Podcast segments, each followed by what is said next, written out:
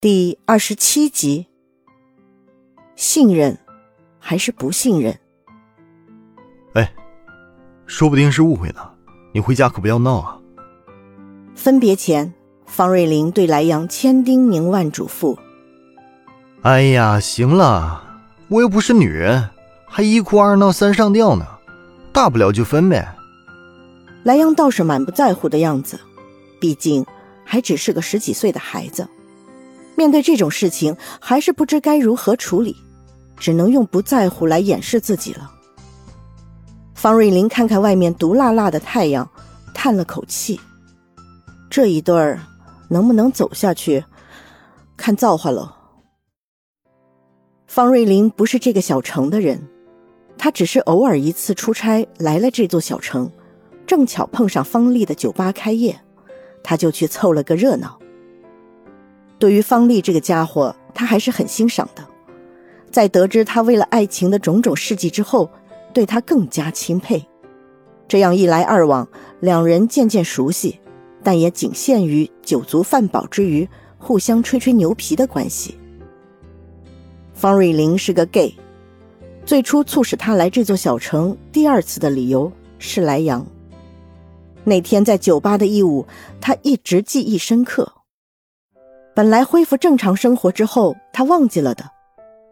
但偶尔有一天在家里翻到了不属于自己的外套，才想起自己在小城还有个小情人。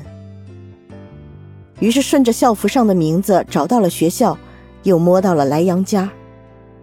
其实，在得知莱阳是个初中生的时候，他就想放弃了。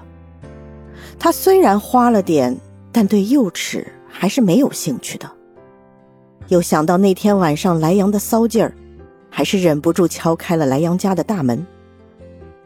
当然，后来被莱阳当成变态揍了一拳的事就不用提了。最后知道了莱阳已经有男朋友之后，方瑞玲就放弃了，两人关系迅速升级为男闺蜜。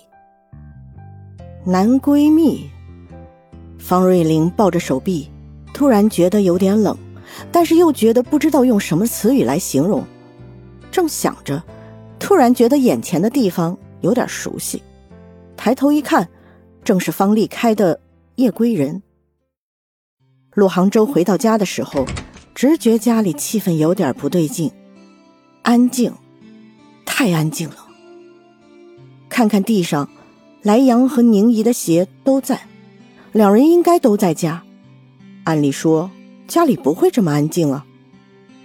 陆杭州带着疑问进了家门，坐在沙发上看无声电视的宁雅兰连忙站起来，对着陆杭州比了个噤声的动作，又指指莱阳房间，小声地说：“嘘，不舒服，回家倒头就睡了。”我去看看。陆杭州轻手轻脚走进房间，一看，可不是嘛，大热天的。大夏天的，莱阳蒙头大睡，好像一点都感觉不到热似的。轻轻在床边坐下，陆杭州把莱阳头上的被子慢慢往下拉，让里面的人透透气。莱阳睡得很熟，陆杭州的动作一点没有惊扰到他，能够顺畅呼吸之后，反而睡得更好，脸颊红彤彤的，长长的睫毛轻轻的抖动，说明主人睡得很不安稳。鼻翼翕动，嘴唇微张，任何一个小动作都让陆杭州喜欢到了心尖上。陆杭州脱下鞋，在莱阳身前很小的床的空位上侧身躺下，把头枕在手臂上。陆杭州就这样静静地看着沉睡的莱阳。他也曾想过，为什么就是他了？为什么他会这么喜欢这个人？为什么？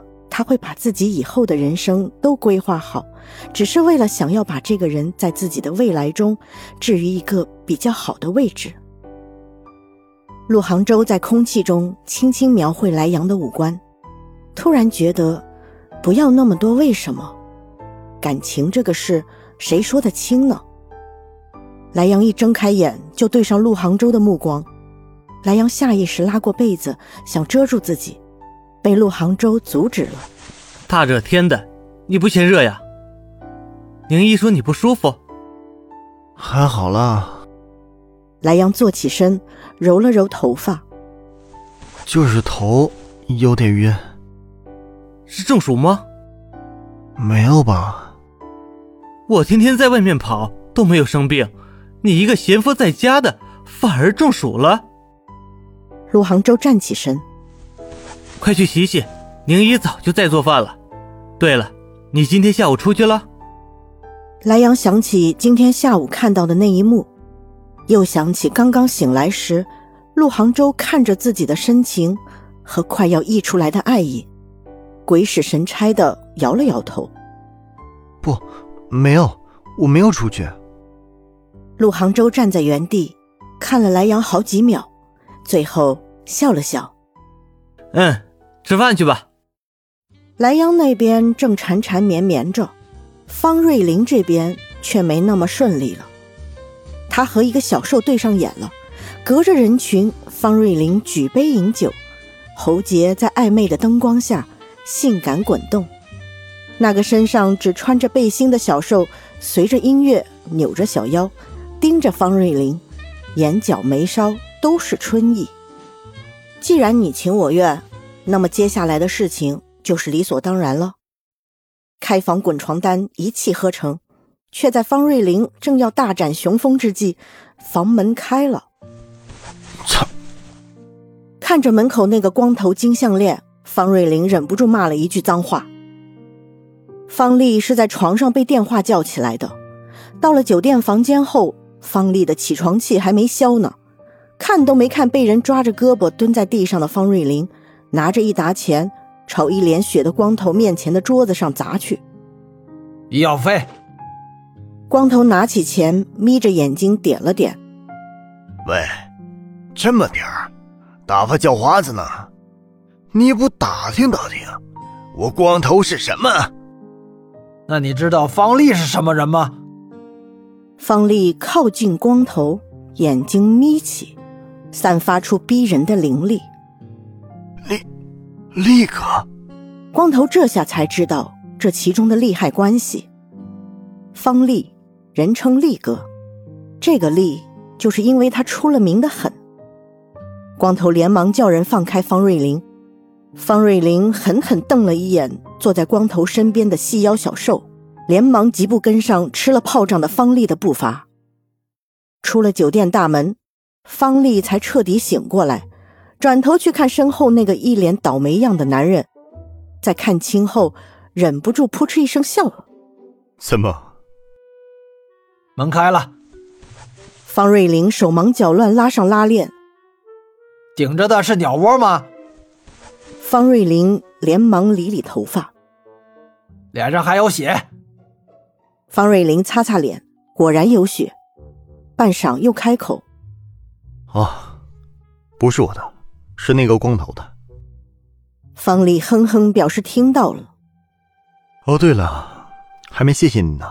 这里我只认识你和蓝阳，这么晚了叫个初中生出来不合适，所以就只能打你电话了。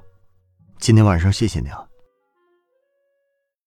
本集播讲完毕，欢迎订阅，下集精彩继续。